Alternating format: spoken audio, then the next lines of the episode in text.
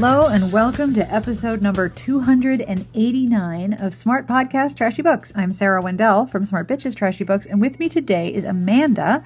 We are interviewing Mona Darling, who is a professional dominatrix, kink coach, BDSM mentor, and sexual adventure coach. So we have absolutely nothing to talk with her about. This is going to be incredibly boring. I am joking. It is not. Mona was introduced to us by Thien-Kim Lam, who is also a guest of a prior podcast talking about body bookworm. So thank you, Thien-Kim, for introducing us. First and foremost, I want to give a content and trigger warning for explicit discussions of sexual kink, sexual practice, and rape fantasy. We also talk about how Mona Darling got her start and how her business works, including the differences between working at a house versus being an independent dom. We have a very interesting conversation about consent and personal motivations for exploring kink and the struggles of being an introverted dom. Mona also shares advice for finding kinky resources near you, answers some personal questions, and gives advice for using erotic literature with your partner.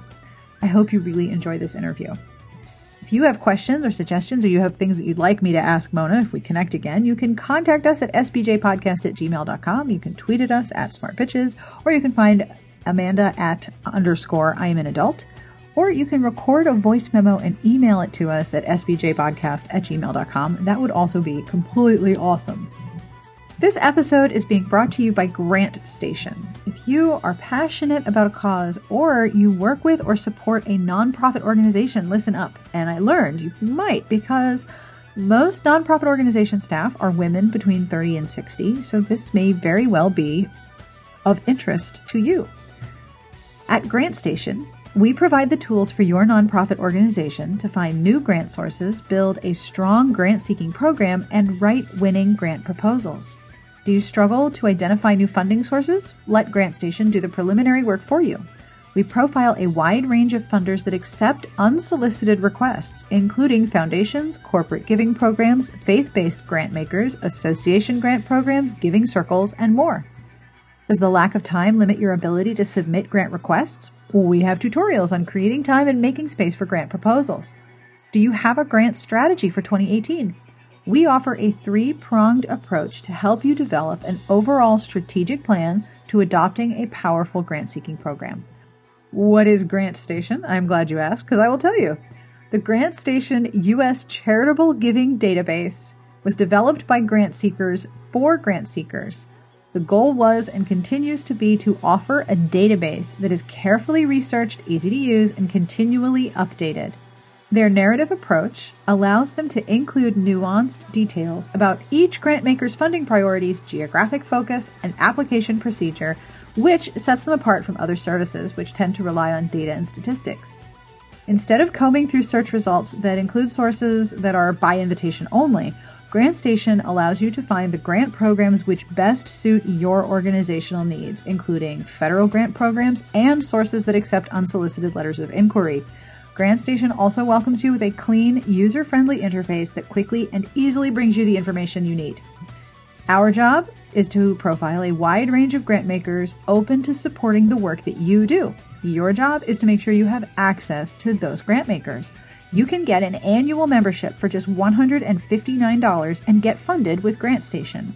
The GrantStation membership for $159 is a limited-time offer, and the usual one-year rate is much, much higher. So definitely have a look if you are thinking this applies to you or your organization. Plus, you'll receive their free gift, free attendance to Gene Block's classic webinar, 60-plus Great Fundraising Ideas in 90 Minutes. You will be inspired. And you can learn more at grantstation.com. Thanks to GrantStation for sponsoring this episode. And as you likely know, all episodes receive a transcript, which is hand-compiled by Garlic Knitter. Thank you, Garlic Knitter. This week's transcript is brought to you by A Duke in the Night by Kelly Bowen. If you like Sarah McLean and Tessa Dare, you will love this Regency romance. August Faulkner has returned with his eye on expanding his business empire. He is a duke, a scoundrel, and a titan of business. He is known and reviled for buying and selling companies, accumulating scads of money, and breaking hearts. It is a reputation he wears like a badge of honor, and one that he intends to keep.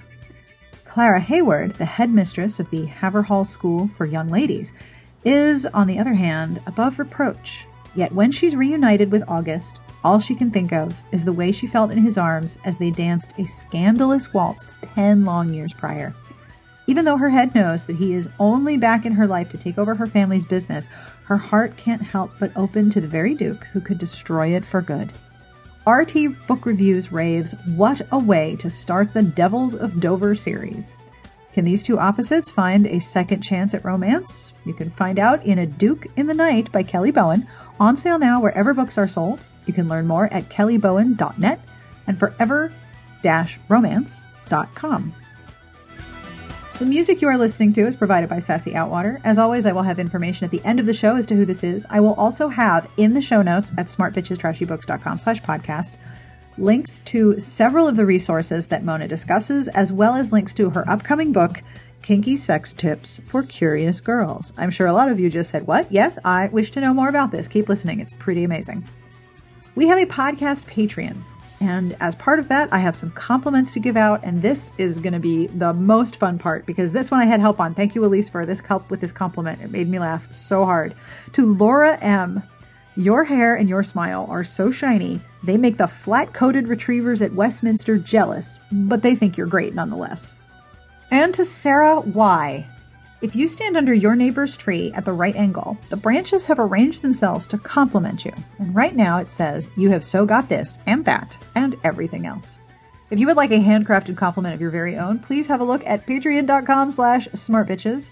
Monthly pledges beginning with $1 make a deeply appreciated difference in continuing the show, underwriting the costs of producing a podcast every week, and helping me commission transcripts for older episodes. I am working my way through episodes from 2011.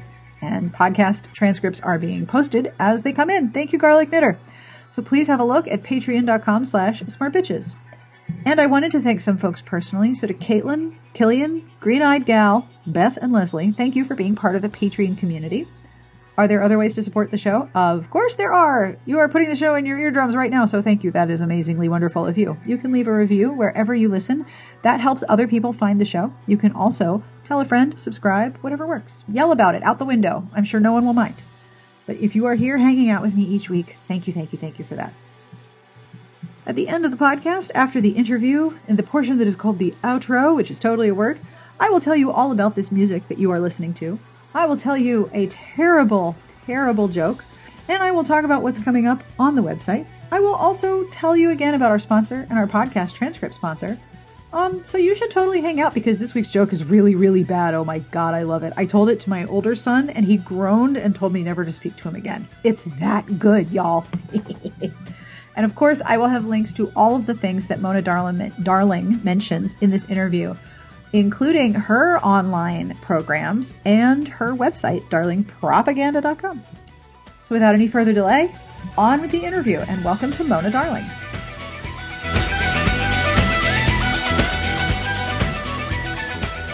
My name is Mona Darling. I am a professional dominatrix. I am also a women's and couples kink coach, BDSM mentor, sexual adventure coach. I haven't really settled on a title yet. There's absolutely nothing at all to talk about if you are a kink mentor, BDSM coach, or professional dominatrix. These are completely boring subjects that everything about them, everyone already knows. Everybody. It's totally well-known facts. Of course. So would you just tell us, how did you get started as a professional dominatrix? Funny story. No, really. Oh, God. So I was working as a professional paper macheer to put myself through college. What does one do as a professional paper macheer? I was building paper mache dogs for Old Navy. That's amazing. That's a job? I was working at this paper mache factory, which was actually just sort of, a bunch of underpaid college kids making paper mache dogs for Old Navy. The woman who was our boss got fired because they realized that she had been stealing money from the company. And since I was going to business school at that time, they promoted me. And I sat down with them and went over all the numbers, and they were like, yeah, you guys are so far over production, you're never going to get caught up. And they said, thank you very much. And then they fired me. I'm in the middle of the semester of college. I have, you know, it's a small college. So I have like a nighttime class followed by an early morning class followed by a, like, why am I like, what am I going to do with myself? And I ended up going to interview at a fetish and fantasy house in the Bay Area. And I was like, I do crazy stuff and you're willing to pay me for it? Yes. Okay. Well, okay. Do you remember the interview questions that they asked you? Like, what kind of questions do you ask in an interview to work in a BDSM dungeon? It was more of a tour of this space, and so that I could see what was going on. And there was a huge, because there's, you know, tops and bottoms and people do all kinds of crazy fetishes. So there's this huge chart on the wall. And she showed me that, you know, you could go through the chart and say what you're willing to do, what you wanted to do, what you didn't want to do, as a top, as a bottom, like whatever. And at that point in my life, you know, my early 20s, I was like, I'm doing everything except for poop. I don't poop. Nope. It was basically just a walking through and checking out everything out and, you know, seeing how their cleanliness practices were and their safer sex practices. And so there wasn't a lot of questions of what I wanted, like a regular job interview. It was more like, here's what we do here. Do you see yourself in this place? Yeah. And I mean, this was long before the internet. So it wasn't like I looked at their website and went and checked it out. No, it was like, I have no job and I do kinky things. And I heard a rumor these people would pay me for kinky things. And so I'm going to get on my motorcycle and head way out into the suburbs and see if this is true. So it's a wonder I didn't end up in the trunk of a car. So what were some of the things on the chart? I mean, what are the more common things that were requested of you? Well, the chart was pretty detailed. So there's, you know, bondage, spanking, and all of this is like top or bottom. Golden showers, give or take, give or receive. Role play, even though that's pretty, I mean, everybody who worked there, I think, did role play because it's fun. Girl shows, because some people just wanted girl shows. Adult baby, whether you did diapers, whether you did brown showers, whether you did Roman showers. That like makes it seem so cut and dry. Mm-hmm. When there was actually like a lot of really strange things that happened at the house. Everything from weird role plays where this is where I start drawing a blank and I'm like, oh my God, there's so many things. Where do I start? And my brain just goes out. I did like a lot of superhero role plays because that was my thing then. I was like nerdy, like I'm not nerdy now. So I did like a lot of weird role plays, tying, you know, being Wonder Woman and tying up people with my rope and making them tell the truth about they really wanted to suck my cock. That's amazing. It's amazing how well that fantasy has aged even. Yes. I was going to say, somebody right now will be listening and be like, yeah, didn't realize that's totally my jam. That's totally my jam. And then some of it was like adult baby. And like some of it was just very intimate and a little sad. There was somebody who used to come and just want to watch a girl masturbate and snuggle afterwards. And he was married for 50 years and his wife died and he didn't want to start a relationship with anybody else. And but he missed sexual, you know, stimulation and physical connection. And intimacy. Yes. So, you know, and so there was a lot of there's a lot of different things. There was, you know, some people that came in for spankings. There was an adult baby that came in and he had his mommy who worked there, but every once in a while somebody would get to babysit him and you'd get to be like the mean babysitter or like this, you know, babysitter that spoiled them. And it was really fun. And then report back to mommy. It seems like there's already a fundamentally high level of intimacy when you engage in sort of kinky play, because you're revealing your secretly held fantasies to someone who's going to help you make them happen for you over and over again. Yes. It can be very, very intimate, especially when there's so much shame around and stigma around sexual fantasies. Yes. And you spend your whole life like trying to not talk about this giant fetish elephant in the room. And finally you have somebody who's going to be like, not only are we going to talk about this fetish elephant in the room, we are going to go over all the parts and then turn it around and do it backwards. So, yep. And so it's both, it's a lot of intimacy and trust, obviously. Yeah. When you got started, how long did you work in professional dominatrix positions? I worked at the house for 5 years, I think, before going independent. And how does being independent work differently? Is it like being an independent contractor or a consultant where you find your own clients and build your own collection of people that you see? Yes. When I was working at the house, there's, you know, somebody answering the phone, somebody doing all the marketing, somebody has all the connections for like photographers, and somebody helps you write your at that time newspaper clippings, newsprint kids, scrapbook. Oh yeah. And so then when you go independent, you're doing all of this, you know, I, at that point, like I was sort of techie and nerdy. And so I had a website, but nobody else did. Like, whoa. So I had my very own website. It was sort of crazy. Very impressive to some people. And, you know, I would have to create my own persona, and I'd have to find my own photographers, and I'd have to answer my own phone and make my own appointments and do my own, you know, there's at the house, it was like, everybody was, you know, vetted before they came in. And so I had to learn how to vet my own clients. After 5 years in the business though, I knew what I was looking for. Can I ask you about that process? What is vetting a client like? Vetting a client, a lot of it, in the most simple terms, it's asking for a reference and talking to the reference. Sex workers and doms talk to each other freely, give each other references. We want to keep everybody safe. Right. And other than that, I would have a set way that I wanted things done. I wanted them to fill out an application. I wanted them to, you know, email.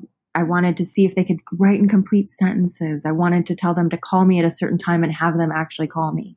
You know, if you can follow through with all of that, I feel like you're going to be, you know, showing up.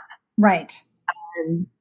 For the most part, I feel like if you're going to show up, you're going to be safe, because I don't mind making the newspaper, right?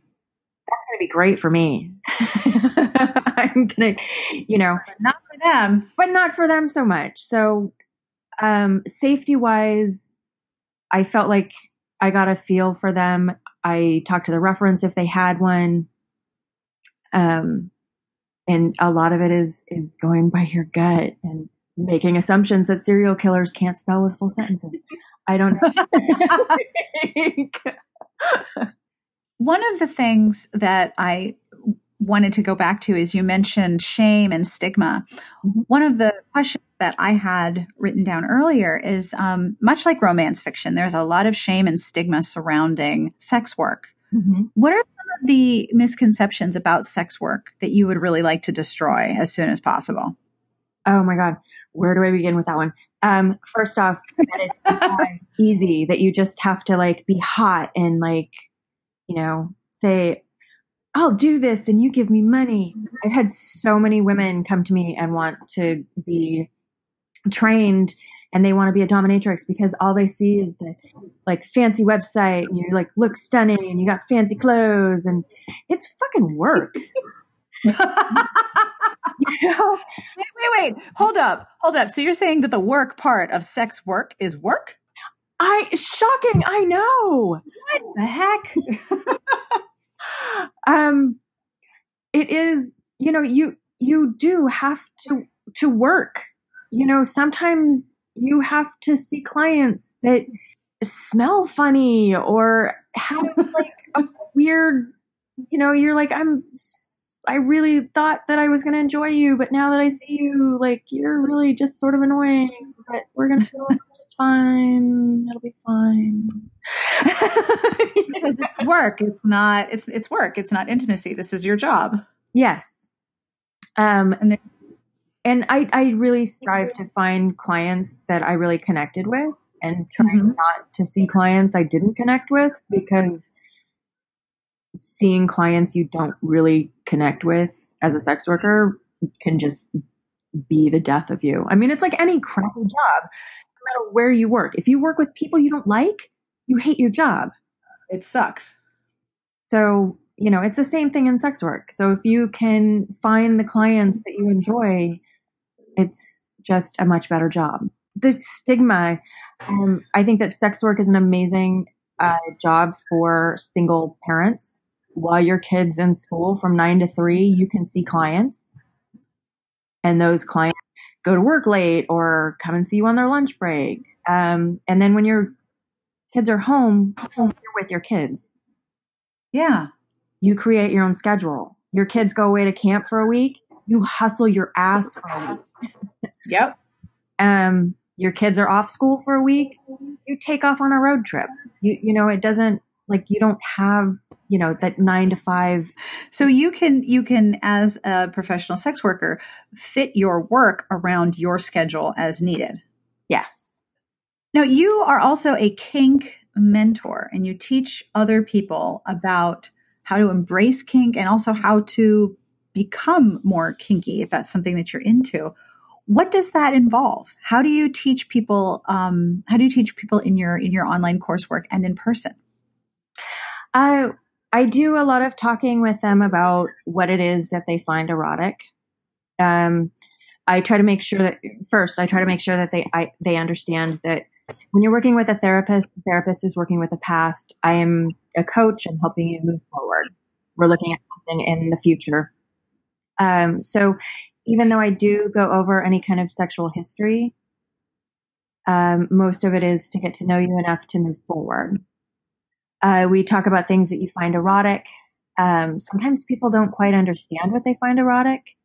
What I find with women is that women's pleasure education starts with boyfriends and partners and they end up doing things for those partners to enter, you know, to help, you know, their relationship move forward, but they don't really do what they want to do. And they don't always know what they want to do because women are shamed for any kind of sex, interest in sex, especially non-standard interest in sex. Yes.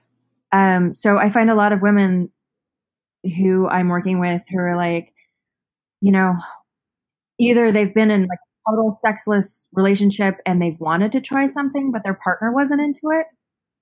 And now they're single and they're like, or they have a new partner and they're like, now I want to try all the things, but I don't exactly understand what all the things are.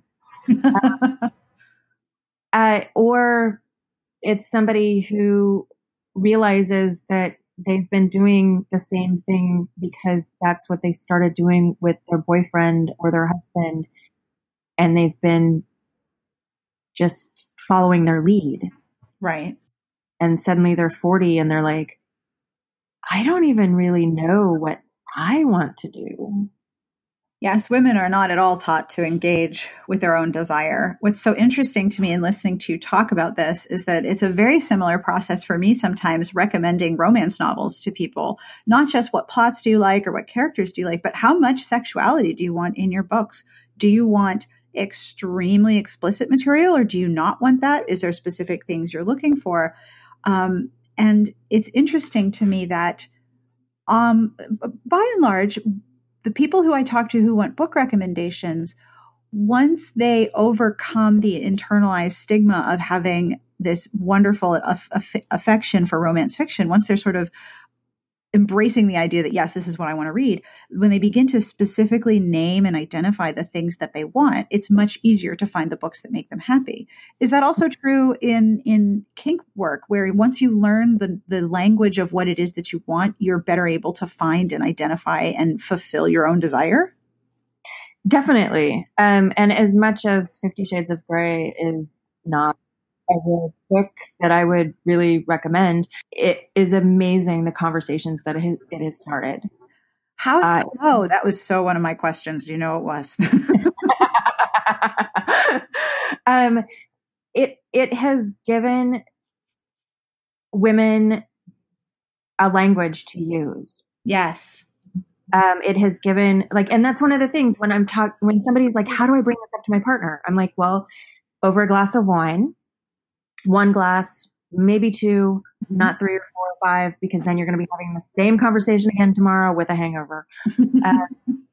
Or during dirty talk, that's a great time to bring up, you know, non-standard interests. Pop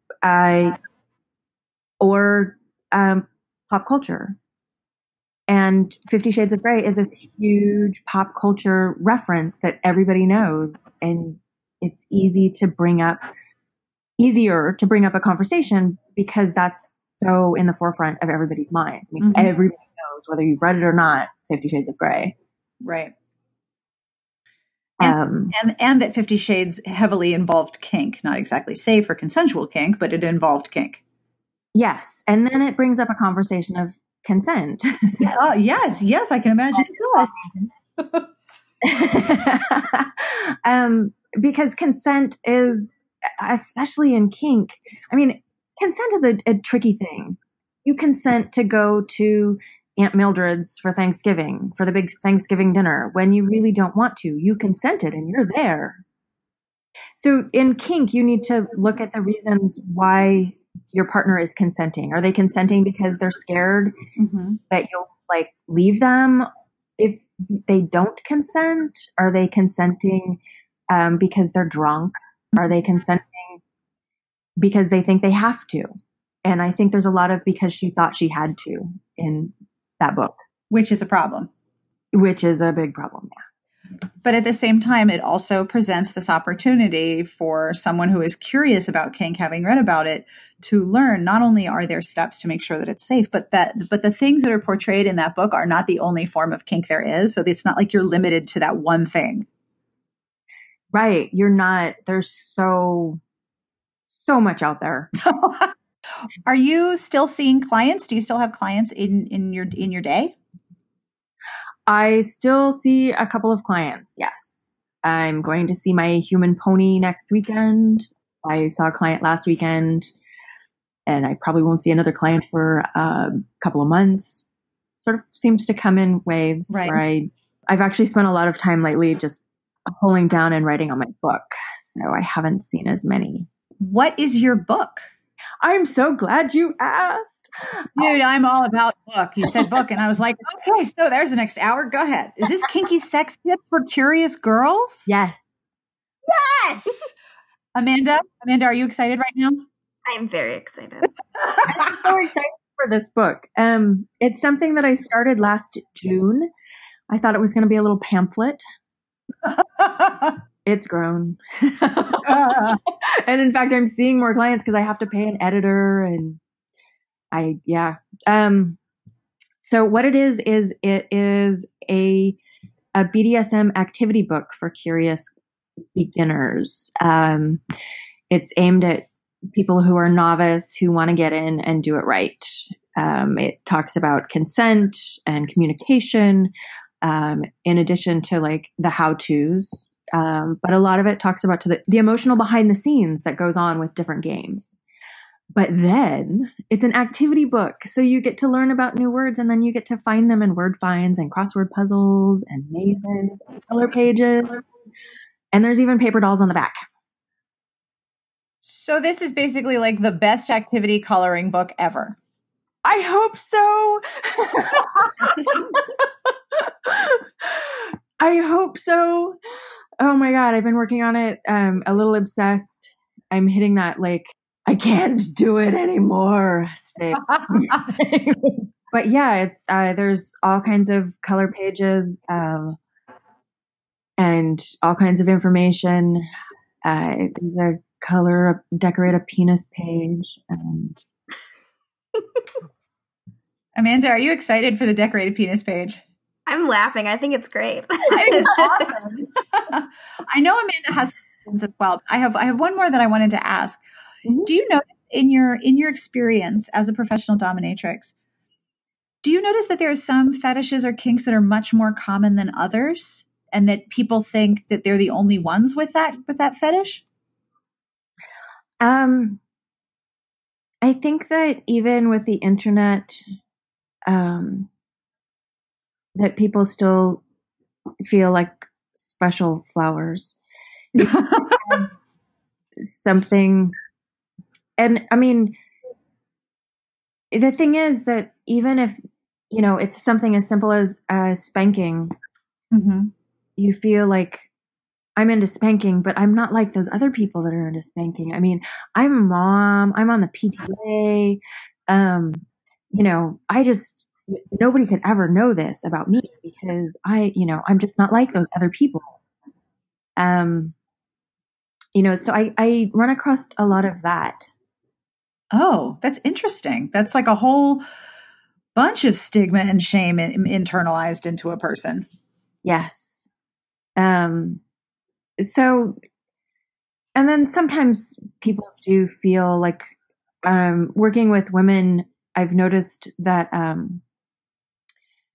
women who have rape fantasies or, any kind of like choking fantasy, you know, basically being physically overpowered, have a really hard time coming to grips with that because especially like with the Me Too movement right now, you know, women aren't supposed to want that, but it's taboo. And some women want that, and to have that acted out in a safe place can be incredibly erotic and incredibly intimate. But there's still so much shame about having those kind of fantasies. If that makes sense. No, that does make sense. That's really interesting. Yeah. Amanda. Yes.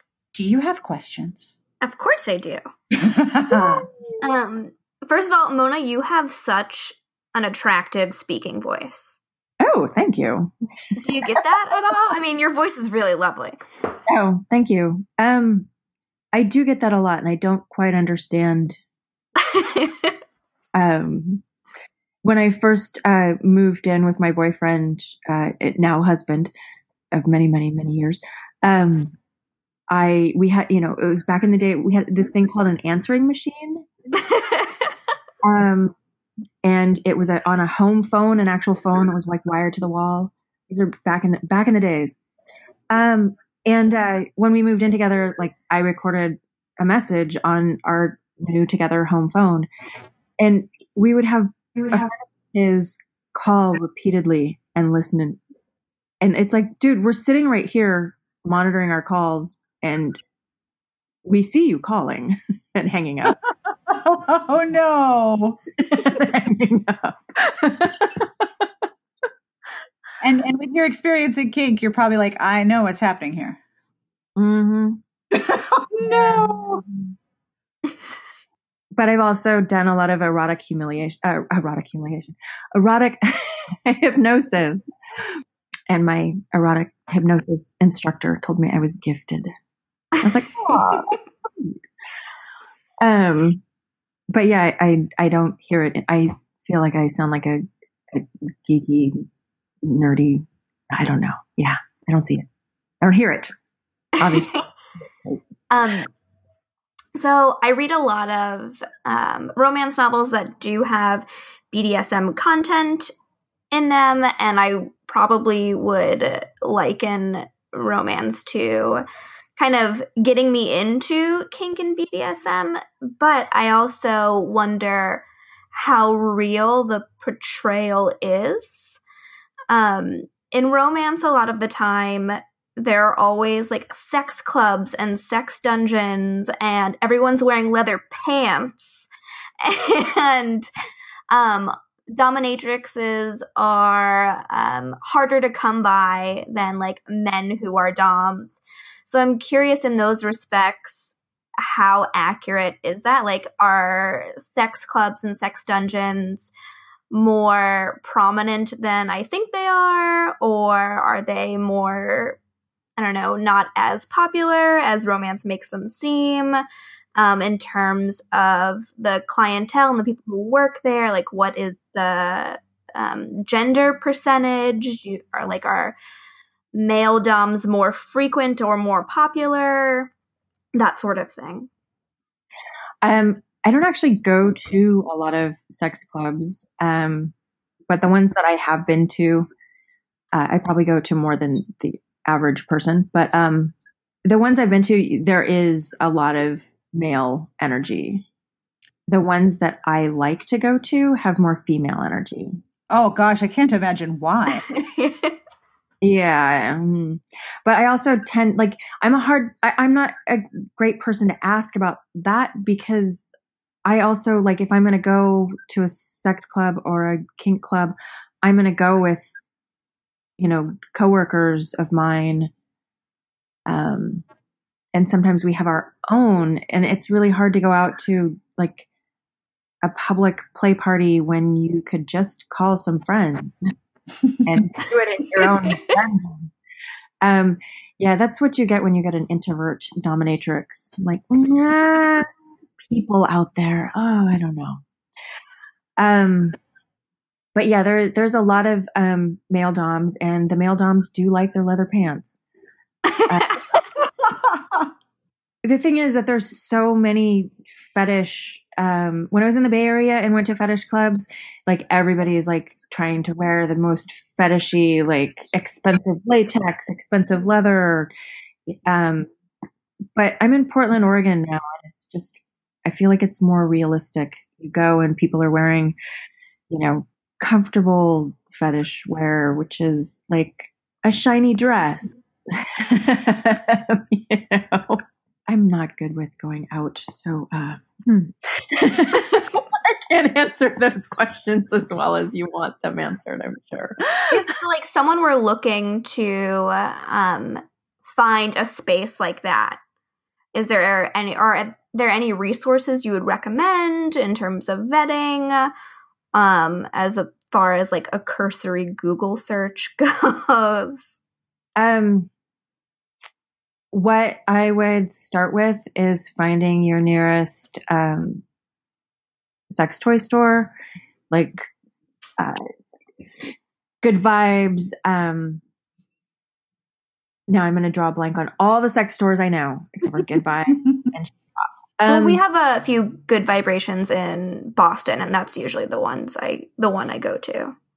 Yeah, so if you can find those kinds of stores, not, you know, the creepy plastic dildo in a $20 clamshell case. If you can find a good, solid, ethical sex shop, which I know can be a bit of a unicorn in some parts, those are good places because those will have the flyers for whatever events are going on.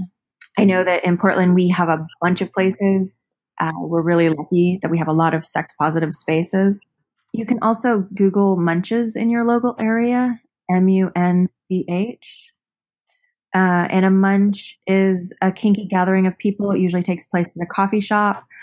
It's usually alcohol, and it's always play-free. So it's a time to go and just in your vanilla clothes and get to know other people that are in the scene. Then you can ask them about where play parties might be.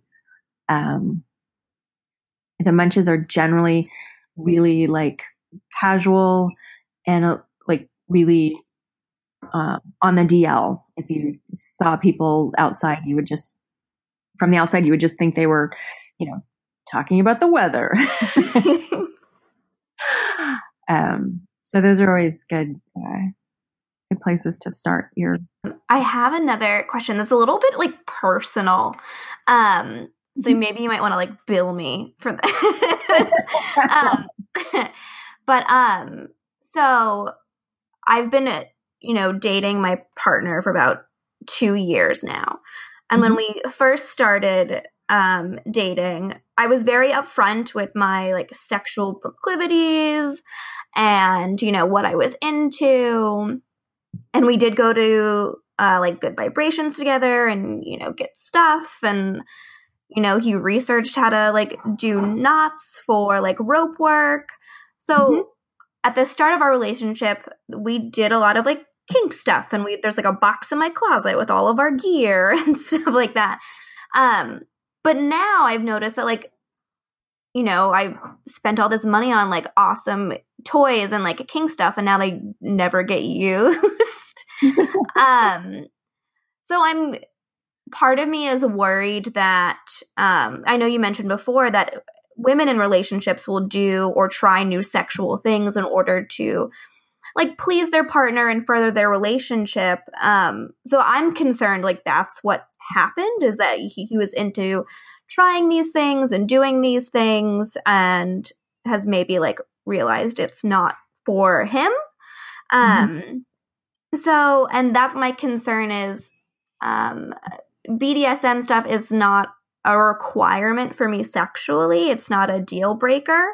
But I do feel like if those elements don't occur every once in a while, that I don't feel as sexually fulfilled, if that makes any sense.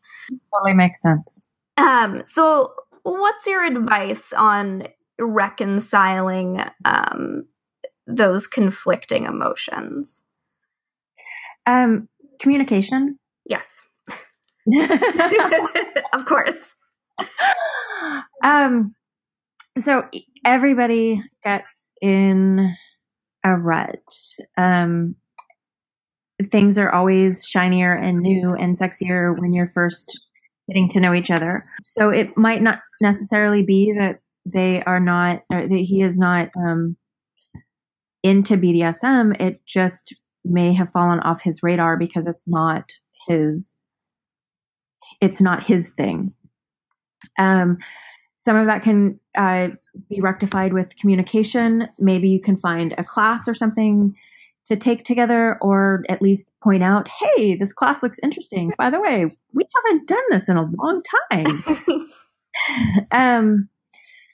And so a lot of it is just, it boils down to communication and talking to them about what it is that they're interested in. I also find that a lot of people who are getting in, you know, trying to get their partners into kink, are teaching them how to do things, and they're showing them websites on how to do this and how to do that. But the how is like several steps down. You know, you have to know how, but you also want to know the emotional like needs behind play. You know, if you're going to be into spanking, are you into spanking because, you know, it's a playful, fun little thing? Are you into spanking because you really need the release of an intense spanking?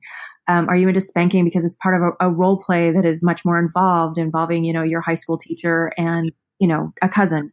The other thing is that when somebody is getting into kink for their partner, that they don't have the same fantasies and thoughts and ideas. And so that creative muscle isn't as strong in them.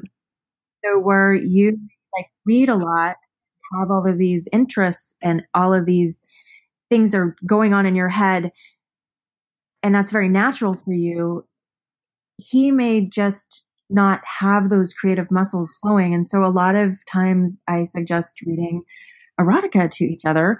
And in this case, I prefer like anthologies, because that way you can go through, you know, it's sort of like erotic flashcards. You start reading, nope, that's not it. Nope, that's not it. Nope, oh, that's it. And then, you know, as you know, reading is much more detailed than watching porn. You can watch porn and you can see, oh, like I see spanking, I like spanking. But when you're reading a book that's about an erotic spanking, it's more about what's going on in the spanker's mind and the spankee's mind. And so there's a lot more texture there for people who are learning about it. So part of it is communication and just how you communicate and talking to them about what it is you want and helping them find what it is that they want and then mixing them together into a special person. I think I have one final question, and it has to do with pornography. And I know, like, in my personal life, when I have, like, a partner and I tell them about, like, my kink and what I'm into, they have this preconceived notion of, like, I'm assuming from watching porn of, like, I'm supposed to talk like this and do this and act a certain way. And it usually winds up making me laugh because it's so over the top. And it's like, this is not. So if you're seeing a client for the first time or someone who is new to this whole scene, do you find that they have these kind of over the top, you know, melodramatic maybe, or like preconceived notions about like how something is supposed to go or sound like or feel like or look like, you know, because of probably like the media that they've consumed? Oh, so much so. Oh my God. First off, we as humans get way too much of our pleasure education from pornography. So I see that in women that think they're supposed to scratch their partner's back, or that they have to spread their legs like super wide, or they have to, like, you know, make strange noises that are really loud to show a good time. I've learned this from neighbors. I'm just like, oh, honey, no. Yay, apartment living. So when it comes to kink, a lot of it, you know, it never shows negotiation. And when you hear negotiation, people are like, oh, like, I don't want to sit down and talk, and it just ruins everything. Negotiations should be sort of like foreplay. I really want a spanking. Yeah, I really want a spanking. I really want it hard. I want to, like, do this. Like, it should be a little bit of foreplay. It should all be based in reality, not fantasy. You need to talk about things you really want to do. And then if you're talking about things that you really want to try maybe someday, but you want to dirty talk about now, you need to make sure that's a set. You know, I want to talk about my rape fantasy while you're fucking me and tying me up. I do not want to be raped. So anal sex is another good one where people don't understand that there is prep and cleanup. Oh, yeah. They just think it's just going to slip right in. Slide that sucker right in there. All the way. Let's go. And then also, I have a lot of problems where clients are coming to see me and they really feel like they're supposed to act a certain way. They're supposed to, like, you know, never make eye contact with me and acquiesce to anything that it is that I want to do. And, you know, what do you want to do? I ask, and they say anything. I'm like, great. I'm going to take your clothes off, put you in a diaper, stick you in the corner with your thumb in your mouth until you can tell me what it is you want to do. People assume that certain things are only, you know, well, I can't be into this because I'm a top and, you know, I like my ass massaged during sex and I would like a little spanking, but I'm a top, so I can't do that. But that's not true, because you can do anything and mix up anything that you like. There's, like, very stereotypical, submissives or self-loathing and, like, dominance or cruel, when just none of this is true. You can mix up any kind of activity that you want. You can mix up any kind of persona that you want. There is no right. There's only what's right for you. And what you see in porn is like a lot of what you don't see is the negotiation and the communication and the prep and the cleanup. And, you know, in BDSM, there's two humans that are meeting as equal that take on the roles of submissive and dominant. You don't see any of the communication. Kink and BDSM is extremely intimate. Mm-hmm. So does that answer your question in a roundabout? Yes, it does. When is your book scheduled to come out? Does it have a release date? I kept giving it those and then missing them. So I'm going to say March. Cool. And also I wanted to mention that I do host my own little kink talk on O School. Do you guys know about O School? I do not. Oh, O School is this new online platform. It's for mixing up the whole sex education and pleasure education. You can get both there because unlike most people think, both of those are really intimately involved with each other. There are instructors that talk about everything from vaginal health to gender. And on Mondays, I host a talk about kinky sex. So come check it out. I'm gonna, and I'll make sure to link to it too, because this is incredible. Yeah. O School is really, really, I'm so honored to be part of it. It's a bunch of really amazing people. And most of them are really highly sexologists, and they have done sexology. And then I'm like, hey, I got to stick a jalapeno on a guy's penis once. They're really, really amazing women on there and men and people talking about all kinds of sexual health and pleasure. This is brilliant. Thank you so much. And that's, according to your website, that's Monday afternoon, 6 to 8 Pacific time. Yes. On O School Live. But it's not just kink. O School has all kinds of things. So they broadcast every night. Log in and see what's going on. This is so cool.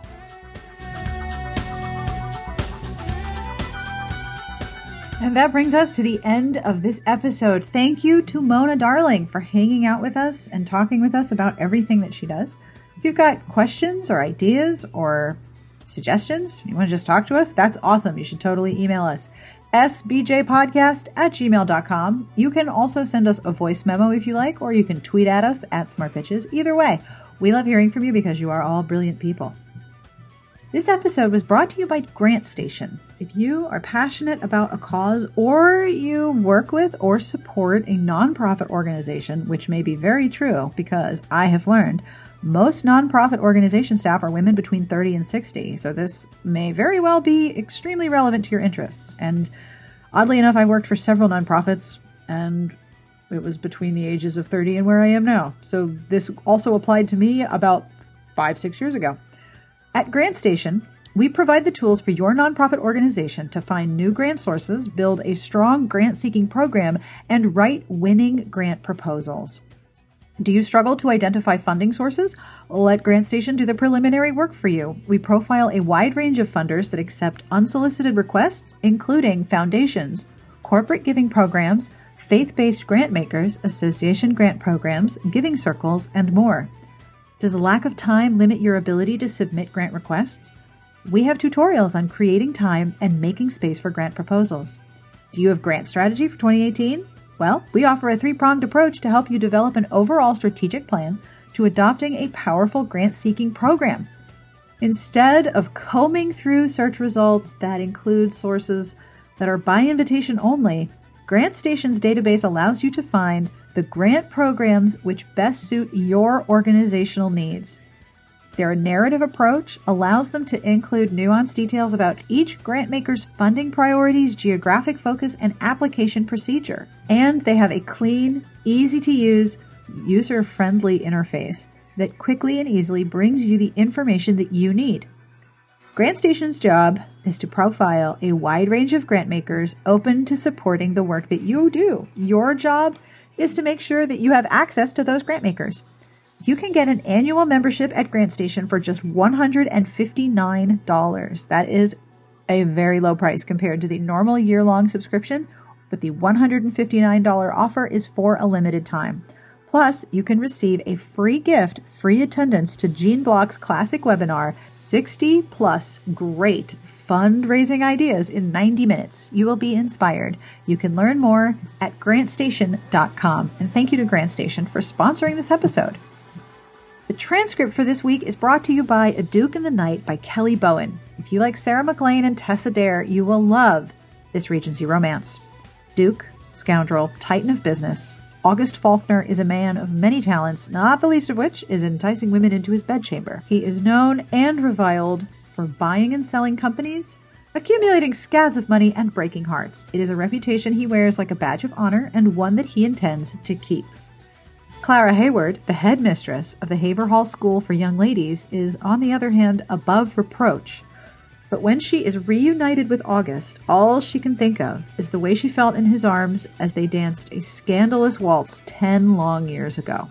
Even though her head knows that he is only back in her life to take over her family's business, her heart can't help but open to the very Duke who could destroy it for good. RT Book Reviews raves, "What a way to start the Devils of Dover series." Can these opposites find a second chance at romance? A Duke in the Night by Kelly Bowen is on sale now wherever books are sold. You can find out more at kellybowen.net and forever-romance.com. And thank you for sponsoring this week's transcript, which, as you know, are compiled by Garlic Knitter. Thank you, Garlic Knitter. The music that you're listening to is provided by Sassy Outwater. This is The Naughty Step by the Peat Bog Fairies. This is from their album Live at 25. You can find it at iTunes and at Amazon. And you can find out more about the Peat Bog Fairies at peatbogfairies.com. We have a podcast Patreon. I tell you about it all the time, but I'm going to tell you about it again. It is patreon.com/smartbitches. Every time I get an email notifying me that someone has made a pledge, I am so excited and so honored. I can't even describe it. I get a little teary, to be completely honest with you. If you have a look at patreon.com/smartbitches, you can see the pledge levels. Monthly pledges beginning with $1 make a deeply appreciated difference in my continuing the show, producing it each week, and commissioning transcripts for older episodes that don't have a transcript yet. I want to thank some of the Patreon folks personally. So to Amy, Carissa, Nita, NK, Laura, and Elizabeth, thank you for being part of the podcast community. Are there other ways to support the show? Yes, and I bet you can tell me what they are. You can like the show wherever you listen. You can subscribe. You can leave a review, which helps other people find us, and your reviews are fantastic and very funny. But if you are listening right now, I am very grateful. Thank you very much for joining me each week. Now, I have an end joke. It's terrible. I'm super excited about this joke. It's really bad. All right. Why do ducks wear pants? Do you know why ducks wear pants? Why do ducks wear pants? To cover their butt quacks. I have said butt quack to way too many people today. It is super embarrassing. My 12-year-old is horrified by my terrible jokes. I hope you like that one. On behalf of Amanda and myself, we wish you the very best of reading. Have a great weekend. We will see you here next week.